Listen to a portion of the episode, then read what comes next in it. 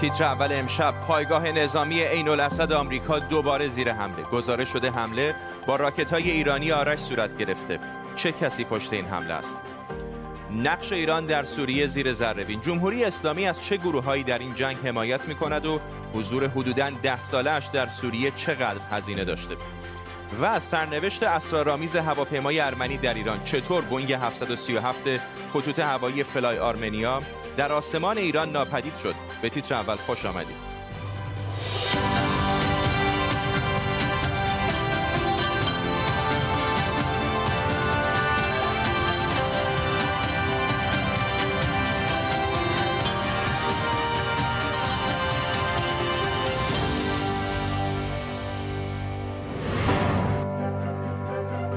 سلام و وقت بخیر. به پایگاه آمریکایی عین الاسد دوباره حمله شده. گفته شده در این حمله از راکت های ایرانی موسوم به آرش استفاده شده. گزارش شده دست کم یک پیمانکار غیر نظامی بر اثر ایست قلبی کشته شده.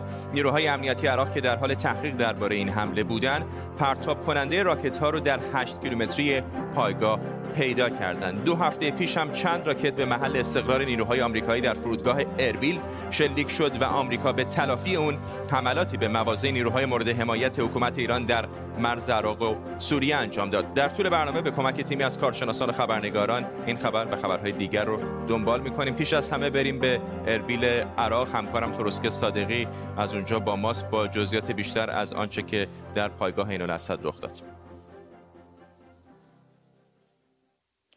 ساعتی پیش اقلیم کردستان عراق اعلام کرد که از مجموع چهار تن اعضای کتایب سید و شهدا که در حمله راکتی دو هفته پیش به فرودگاه اربیل دست داشتن دو نفرشون رو دستگیر کردن. یکی از اونها اهل همدانیه از موسل استان نینواست که اعتراف کرده از راکت هایی استفاده کردن که ساخت ایران بوده و اونا رو به نزدیکترین منطقه به نزدیک فرودگاه اربیل بردن و اونجا پایگاه نیروهای اطلاف بین الملل رو هدف قرار دادن. پخش این اعترافات حالا در حالی که صبح امروز هم ده راکت به سوی پایگاه عین الاسد همونطور که شما هم اشاره کردید پرتاب شد و یک پیمانکار غیر نظامی آمریکایی اونطور که پنتاگون هم اعلام کرده بر اثر ایست قلبی در جریان پرتاب این راکت ها جان خودش را از دست داده. نخست وزیر عراق امروز در جلسه شورای امنیت بحث کرده بود در مورد وضعیت امنیتی عراق و گفته بود که نیروهای امنیتی اقدامات لازم رو باید انجام بدند با هر گروهی که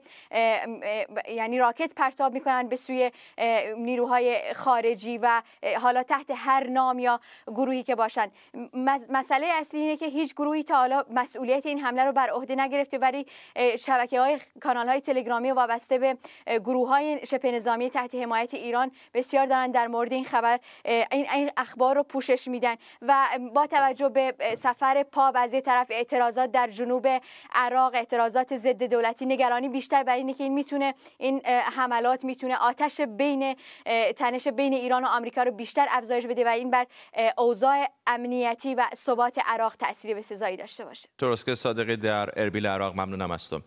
فرزین ندیمی تحلیلگر امور دفاعی و امنیتی در مؤسسه واشنگتن از واشنگتن دی سی. با ما آقای ندیمی همین دیروز بود که در مورد حمله چند ماه پیش ایران به همین پایگاه عین الاسد با هم صحبت می کردیم چقدر میشه تصور کرد که ایران نقشی داشته باشه در این حمله با توجه به اینکه موشکهایی که ازش استفاده شده گفته شده که موشکهای آرش هستند خب رابطه نزدیکی که ایران با گروه های اصلی شبه نظامی شیعه در عراق داره و تأمین تسلیحات اونها از جمله راکت های 107 میلیمتری و 122 میلیمتری رو براشون تضمین کرده به نظر من نوع استفاده از این تسلیحات رو هم در بر می‌گیره. یعنی افسران نیروی قدس در روش استفاده از این سلاح هم نفوذ دارند و در زمان استفاده از اونها هم بلتب می‌تونن گذار باشن.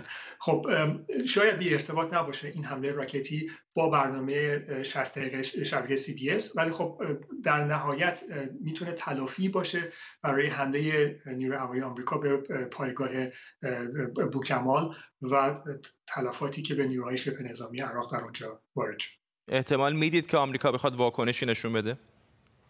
باید دید به خصوص وقتی که یک نفر جان خودش رو از دست داده دولت بایدن زیر فشار خواهد بود که به نوعی واکنش نشان بده. فکر می‌کنم باز برخی از پایگاه های گروهی که تشخیص داده بشه که دقیقا و مستقیما در این حمله راکتی شرکت داشته احتمالا مورد حمله هوایی واقع خواهد ممنونم از شما. فرزین ندیمی تحلیلگر مسائل دفاعی امنیتی از واشنگتن دی سی. با ما طبیعتا کسی که در مرکز توجه سیاست خارجی آمریکا آنتونی بلینکین هست. وزیر خارجه آمریکا که همین دقایق پیش در کنفرانسی مطبوعاتی شرکت کرد و در مورد سیاست خارجی آمریکا صحبت می‌کرد. اشاره مستقیم چندانی مستقیما به ایران نکرد اما در بخشایی از صحبتهاش به حمله به پایگاه های نیروهای شبه نظامی مورد حمایت ایران در سوریه اشاره کرد و گفتش که بر اساس قوانین آمریکا بوده و هدفی مشروع بوده و درست بوده. چنین حمله همچنین گفتش که ما درسته که به دنبال دموکراسی هستیم اما از طریق جنگ و از طریق تغییر رژیم به دنبال آوردن دموکراسی به کشورهای دیگر نیستیم. تغییر موضعی در مقایسه با بعضی از دولت های عمدتا جمهوری خواه پیشین بخش قابل توجهی از صحبت های آقای بلینکین مربوط به چین بود آقای بلینکین گفتش که چین در قرن 21 مهمترین تهدید برای ایالات متحده است ایران در سوریه چه کار داره می‌کنه؟ آیا بعد از قاسم سلیمانی ایران باید به فکر عقب نشینی از سوریه باشه؟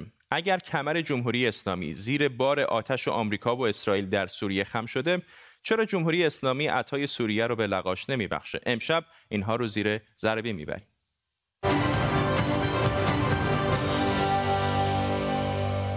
مرداد سال 1394 قاسم سلیمانی به روسیه پرواز کرد به کاخ کرملین رفت و نقشه جنگ داخلی در سوریه رو مقابل ولادیمیر پوتین گذاشت و گفت هنوز فرصت جلوگیری از سقوط بشار اسد هست. تابستان سال 94 اوضاع جنگ داخلی بر وقف مراد بشار اسد پیش نمیره.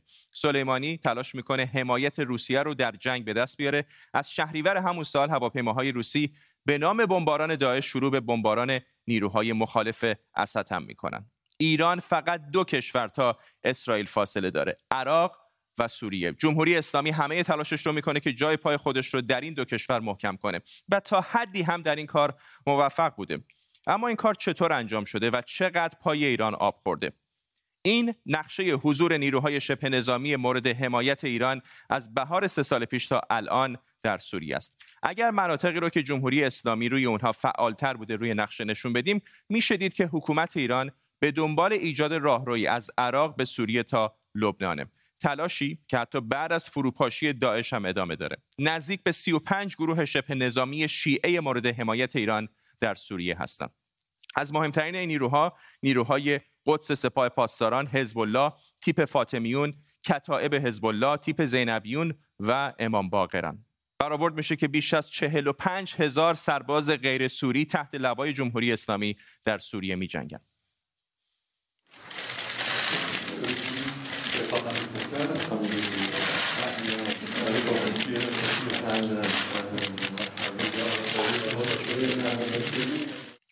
حقوق نیروهای خارجی عمدتا به وسیله ایران تامین میشه. ماهانه بین 100 تا 700 دلار. با دلار 24 هزار تومانی میشه چیزی نزدیک به 3 تا 17 میلیون تومن در ماه. گفته میشه حقوق سربازان تیپ فاطمیون که از افغانها تشکیل میشه از مابقی بیشترن. اینجا میشه دید که حضور ایران در سوریه به حمایت از نیروهای نظامی ختم نمیشه و نفوذ جمهوری اسلامی در سوریه فراتر از حضور نظامیه. کمک امنیتی به بشار اسد قراردادهای اقتصادی و ساخت شهرک و مؤسسات آموزشی در سوریه هم با هزینه ایران در جریانه. این خطهای آبی حضور نظامی و همینطور نفوذ اقتصادی اجتماعی ایران رو توی سوریه نشون میده. به گفته حسین همدانی که در سوریه کشته شد مؤسسات فرهنگی مثل جهاد البنا به کمک جمهوری اسلامی در سوریه تشکیل شدن و به ترویج فرهنگ دفاع مقدس مشغولن. ایران همچنین با با کردن مرکز درمانی بین سوری ها ماسک و ویتامین C توضیح می‌کنه. فقط پارسال مؤسسه جهاد البنا 16 تا مدرسه در دیروزور با حمایت مالی ایران برپا کرد. مقامات رسمی حکومت ایران هم گفتند که دانشگاه تربیت مدرس به سوریه میره. و اما آمار مؤسسه تحقیقاتی واشنگتن پست نشون میده ایران با کمک دولت روسیه به مصادره خانه سنی ها در دمشق و حومه اون دست زده و شبه نظامیان شیعه رو جایگزین اونها کرده سال 2018 میلادی 8000 خانه از سنی ها گرفته شده و به شبه نظامیان شیعه مورد حمایت ایران داده شده. این به نوعی تغییر ترکیب جمعیتی هم هست. ولی بعد نیست از زبان شما پاسخ این رو بشنویم. ببینید در سی سال گذشته 7000 میلیارد دلار هفت هزار میلیارد دلار امریکایی تو منطقه خرج کردن. شاید نزدیک به 17 میلیارد دلار تمام خزینه هایی که از دیپلماسی گرفته تا کار فرهنگی گرفته تا مثلا کار دفاعی گرفته تا کار امنیتی گرفته همه اینا خرج داشته برای ما. اما همه اینها چقدر پای ایران آب خورده؟ معاون هماهنگ کننده سپاه پاسداران میگه ایران در سی سال اخیر 17 میلیارد دلار در منطقه هزینه کرده. آمریکا گفته از 8 سال پیش تا الان 16 میلیارد توی منطقه خرج کرده. این هم حرف دفتر نماینده سازمان ملل در سوریه. ایران متوسط سالی 6 میلیارد دلار فقط در سوریه خرج می‌کنه. برای 8 سال میشه 48 میلیارد دلار. حشمت الله فلاحت پیشه عضو سابق کمیسیون سیاست خارجی هم گفته ایران طی 10 سال 20 تا 30 میلیارد در سوریه هزینه کرده.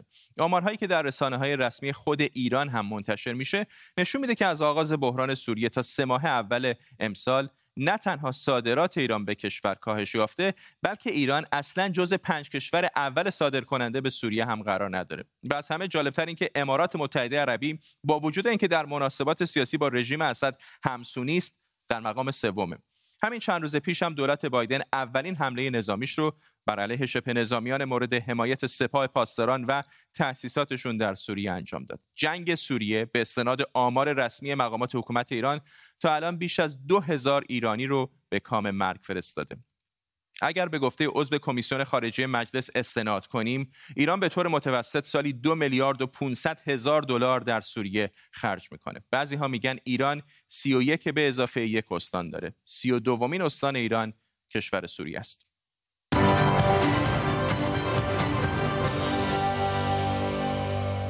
از نوار شعبان کارشناس نظامی امنیتی پرسیدیم چقدر از این هزینه و سرمایه گذاری عظیمی که ایران در سوریه کرده به ایران برگشته و از نظر سیاسی و اقتصادی چه نفعی برای ایران داشته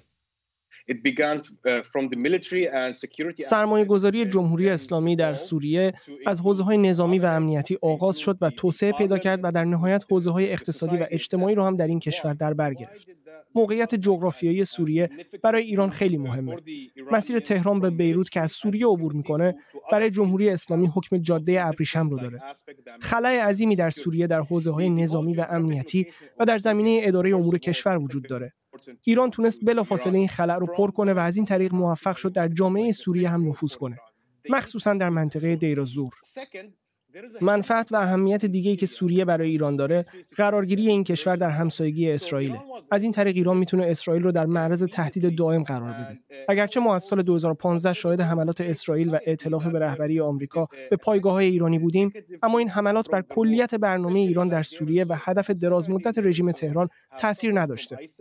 اگرچه روز به روز وضع برای ایران دشوارتر شده با این حال ایران تونسته روز به روز نفوذش رو در حوزه های مختلف در سوریه گسترش بده.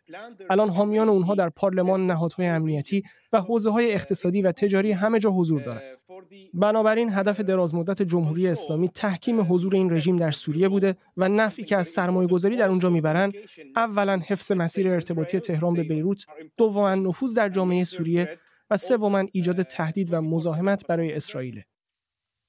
شورای عالی بورس طرح حمایت صندوق توسعه بازار از سهامداران خرد رو تصویب کرده. بر اساس این طرح به سهامداران خرد یعنی کسانی که ارزش مجموع سرمایه گذاریشون 10 میلیون تومانی یا کمتره وعده 25 درصد سود در صورت نفروختن سهامشون داده شده. مهرداد سید عسگری کارشناس اقتصادی از اسلو با ماست. آقای سید عسگری این 25 درصد سودی که قراره به اینها داده بشن از کجا قراره بیاد؟ آیا این با نفس خود بازار در تناقض نیست؟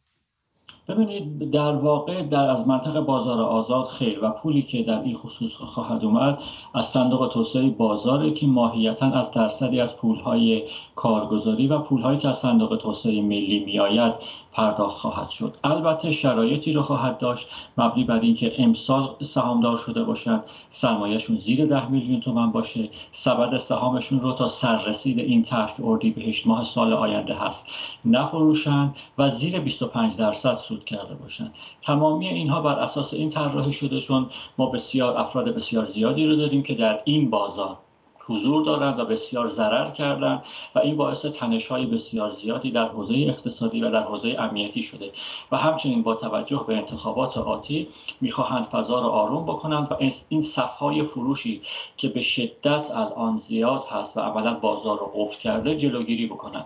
این طرح آخرین طرحی هست که مقامات جمهوری اسلامی تصویب کردن. جزئیات اون خدمت شما ارز کنم مشخص نیست. در هفته آینده مشخص خواهد شد و شاید بتونه اندکی بازار رو به آرامش برسونه. چه تأثیری می‌تونه رو سرمایه گذاران کلانتر بذاره که پولهای گسترده تری در واقع در بازار گذاشتن؟ چون این زیر 10 میلیون تومن پول زیادی نیست که نزدیک 400 500 دلاره. چه تأثیری می‌تونه به صورت کلان روی بازار بذاره؟ ماهیتا کسانی که سرمایه های بالای هزار میلیارد تومن دارن و اون دویست نفر مشهور خیر سرمایه های طبقه متوسط خیر اما نوعی آرامش رو بر سهامداران پرتعداد و فقیری که وارد بازار شدن خواهد گذاشت.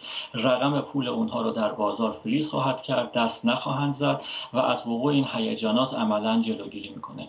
این امری است که در حوزه حاکمیتی بررسی شده و منطبق با واقعیت های اقتصاد ایران هست. هرچند منطبق با واقعیت های اقتصاد بازار دنیا نیست. ممنونم از شما مهرداد سید عسگری کارشناس اقتصادی از اسلو با ما. یکی از هواپیماهای خطوط هوایی Fly Armenia در ایران ناپدید شده. با اینکه هنوز کسی از جزئیات ماجرا خبر نداره اما احتمالا این عجیبترین داستان خطوط هوایی سال 2021 میلادی تا اینجاست. Fly Armenia از خطوط هوایی تازه تأسیس در ارمنستان و تازه پارسال گواهی فعالیتش رو دریافت کرده. این شرکت کلا دو تا بوینگ 737 داره که حالا یکی از همین دوتا هم گم شده. این بوینگ 737 که 22 سال از ساختش هم میگذره و مدتی در انبار بوده. 19 فوریه یا همون اول اسفند برای سرویس و تعمیر از استونی به مقصد اوکراین بلند میشه. اما به دلایل نامعلومی تغییر مسیر میده و به بلغارستان میره. این تغییر مسیر خیلی عجیبه. چرا؟ چون اتفاقا هواپیمایی که در ارمنستان ثبت شدن تو لیست سیاه اتحادیه اروپا قرار دارن. بنابراین این هواپیما اصلا نباید اجازه پرواز به بلغارستان رو میداشت. روز بعد برنامه پرواز باز تغییر کرد و قرار شد هواپیما برای تعمیرات به شارژه در امارات متحده عربی بره. اینجا بود که وقتی به ایران رسید ناپدید میشه. اینطور که گفته شده خدمه پرواز در آسمان ایران شرایط اضطراری اعلام کردند. به گفته کمیته هوایی ارمنستان مشکل نقص فنی بوده. این در حالیه که منابع اماراتی میگن هواپیما ربوده شده. نکته جالب اینجاست که ردگیری مسیر این هواپیما هم از عمد خاموش بوده. امروز هم خطوط هوایی فلای آرمنیا در پیامی روی فیسبوکش اعلام کرده که کنفرانس مطبوعاتی که این شرکت قرار بود در این مورد بذاره کنسل شده. نظریه غالب اینه که کل ماجرا یک دسیسه بوده تا این بوینگ 737 رو به خطوط هوایی ایران بفروشند همونطور که می‌دونید به دلیل تحریم ها ایران اجازه خرید هواپیماهایی که قطعاتش آمریکاییان رو نداره. ماجرا خیلی مشکوکه. بعضی ها شک کردند که آیا شرکت هوایی فلای آرمنیا حقیقیه یا برای دلایل دیگری تأسیس شده. هواپیمای گم شده مدتی طولانی در انبار مونده در حالی که هواپیمای دیگر این خطوط هوایی فعال بوده. فلای آرمنیا به تازگی این هواپیما رو گرفته و ممکنه که این شرکت نقش واسطه برای خرید و فروش رو داشته. از طرف دیگه خبر رسیده که خطوط هوایی کاسپیان قصد داره به زودی یک بوینگ 737 به هواپیماهاش اضافه کنه. نکته دیگه این که بیشتر از یک هفته از ناپدید شدن این هواپیما میگذره ولی تا حالا خبرش پخش نشده بود. در کل سرنخها به این اشاره داره که ایران راهی برای خرید بوینگ 737 و دور زدن تحریم ها پیدا کرده. این اولین بار هم نیست که چنین اتفاقی میفته شش سال پیش هم چهار ایرباس A340 که از عراق به قزاقستان پرواز می‌کردند در تهران فرود اضطراری داشتند و بعد سر از خطوط هوایی ماهان درآوردن حالا باید ببینیم در هفته های آینده یک بوینگ 737 به ناوگان هوایی خطوط کاسپیان اضافه میشه یا نه.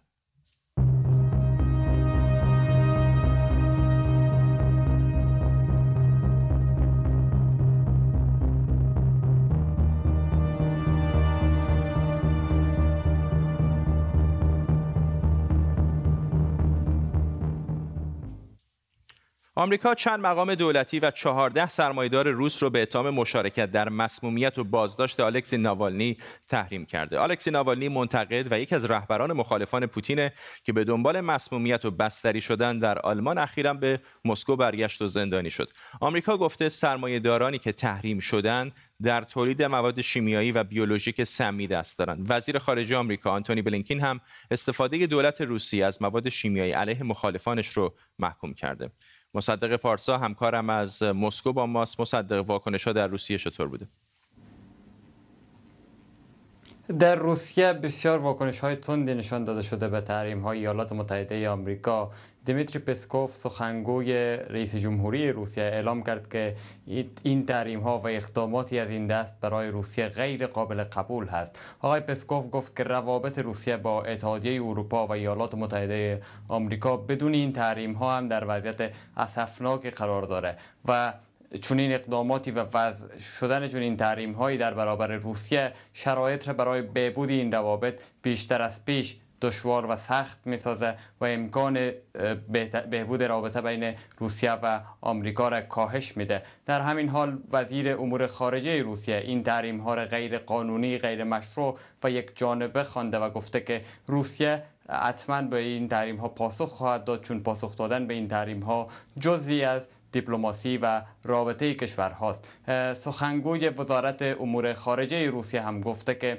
آمریکا با این اقدام تلاش داره تا حقانیت دیدگاه خودش را در مورد مسئله مسمومیت الکسی ناوالنی به اثبات برسانه و اونها پس از اینکه جزئیات درمانی را نشر نمی‌کنن و در کنار اتحادیه اروپا پنهانکاری می‌کنن در این زمینه و پرسش های روسیه پاسخ نمیدن حالا با این تحریم ها دارن شرایط را برای رابطه دو کشور سختتر می‌سازن. ماریا زخار و سخنگوی وزارت امور خارجه روسیه گفت که در این وزارت کار روی یک بسته تحریمی و یک بسته متقابل در پاسخ به تحریم های ایالات متحده آمریکا در حال تهیه شدن هست و گفت که روسیه به زودی به تحریم های ایالات متحده آمریکا پاسخ میده. هنوز مشخص نشده که چه پاسخی اما گفته که این پاسخ ها اجتناب ناپذیر هست و حتما اعلام خواهد شد. ممنونم از تو. مصدق پارسا خبرنگار ما در مسکو. جو بایدن رئیس جمهوری آمریکا گفته تا سه ماه دیگه برای همه آمریکا آمریکایی های بزرگسال واکسن کرونا کافی وجود خواهد داشت. از اون طرف گرگ بوت فرماندار تگزاس گفته زدن ماسک صورت در اماکن عمومی از هفته آینده در این ایالت دیگه اجباری نیست. همینطور گفته که محدودیت کسب و کارها برای مقابله با همهگیری کرونا در تگزاس لغو میشه. آرش علایی همکارم از واشنگتن دی سی با ما آرش به نظر میاد که یک موضع مشترک وجود نداره بین دولت فدرال و بعضی ایالت ها مثل همین تگزاس. خاصیت دولت فدرال همینه. یعنی اینکه دولت فدرال حق نداره به ایالت ها بگه که باید چی کار بکنن یا نکنن. حتی ایالت ها حق ندارن به شهرها و بخش ها اجبار بکنن که چه باید انجام بده و چه نباید انجام بده. مردم اون منطقه هستن که از طریق نماینده هایی که انتخاب کردن حالا می‌تونه شهردار باشه شورای شهر باشه فرماندار باشه اونها که تصمیم می‌گیرن که در ایالت خودشون چه باید بکنن نه دولت فدرال. آی گرگ ابوت فرماندار ایالت تگزاس الان میگه که همین الان موقع بازگشایی کامله. ایشون گفته می‌دونه که ویروس کرونا یک شبه غیب نمیشه اما تعداد افرادی که دارن مبتلا میشن به ویروس کرونا در طول روز در کاهش پیدا می‌کنه در آمریکا. الان به کمتر از روزی 60 هزار نفر رسیده در حالی که هنوز تعداد کشته شده ها بالاست. یک نکته دیگر جالبی که در مورد تگزاس وجود دارد این است که تگزاس الان به نسبت جمعیتی که داره در آمریکا کمترین تعداد واکسن رو هم دریافت کرده. ولی با این حال به نظر میاد که خیال آی گرگ ابوت فرماندار تگزاس راحت است چون نه تنها ممنوعیت در واقع تردد بدون ماسک رو برداشتن بلکه الان رستوران ها می‌تونن از دهم ماه مارچ یعنی دقیقا یک هفته دیگه با ظرفیت کامل باز کنن سینماها باز میشن. مدارس تا حدود زیادی در این ایالت باز شده و تگزاس هم فردا جان تنها ایالتی نیست که داره این کارو می‌کنه. بزرگترین ایالت هست ولی تنها ایالت نیست. ایالت های مثل میسیسیپی مثل کارولینای جنوبی و شمالی. حتی میشیگان و ایلینوی که توسط دموکرات ها دارن اداره میشن اونها هم یواش یواش دارن این سختگیری های دوران پسا کرونا رو آروم آروم کمتر می‌کنند. الان ده, ها هزار دانشجو و دانش آموز در ایالت ایلینوی مخصوصا در شهر شیکاگو به مدرسه رفتن و در ایالت میشیگان هم فرماندار این ایالت خانم ویتمر گفته که شرایط یواش یواش داره به اون سمتی میره که ایالت به صورت نرمال سازی در واقع به سمت نرمال سازی روابط اجتماعی پیش بره. ممنونم از تو آرش خبرنگار ما در واشنگتن دی سی. قبل از پایین برنامه این رو هم بگم که حتما در دو روز گذشته درباره جنجال های مربوط به آهنگ جدید ساسی شنیدید. یک بازیگر فیلم های پورن در موزیک ویدیوی جدید او ظاهر شده. البته این اولین باری نیست که چنین اتفاقی افتاده. خواننده های غربی و حتی ایرانی مثل آرش هم قبلا چنین کاری کرده بودند. فارغ از اینکه نظرتون در مورد این آهنگ خاص چه باشه مسائلی مثل پورنوگرافی موسیقی پاپ آزادی بیان یا اینکه چه محتوایی برای چه سن و سالی مناسبه موضوعات مهمی که برنامه های تحلیلی که فرصت بیشتری دارن جای مناسب برای بررسی اونهاست. برای همین فردا در برنامه چشمانداز زنان همکارانم مفصل به این موضوع خواهند پرداخت. اما ما اینجا در تیتر اول می‌رسیم به پایان برنامه امشب. تا برنامه بعدی بدرود.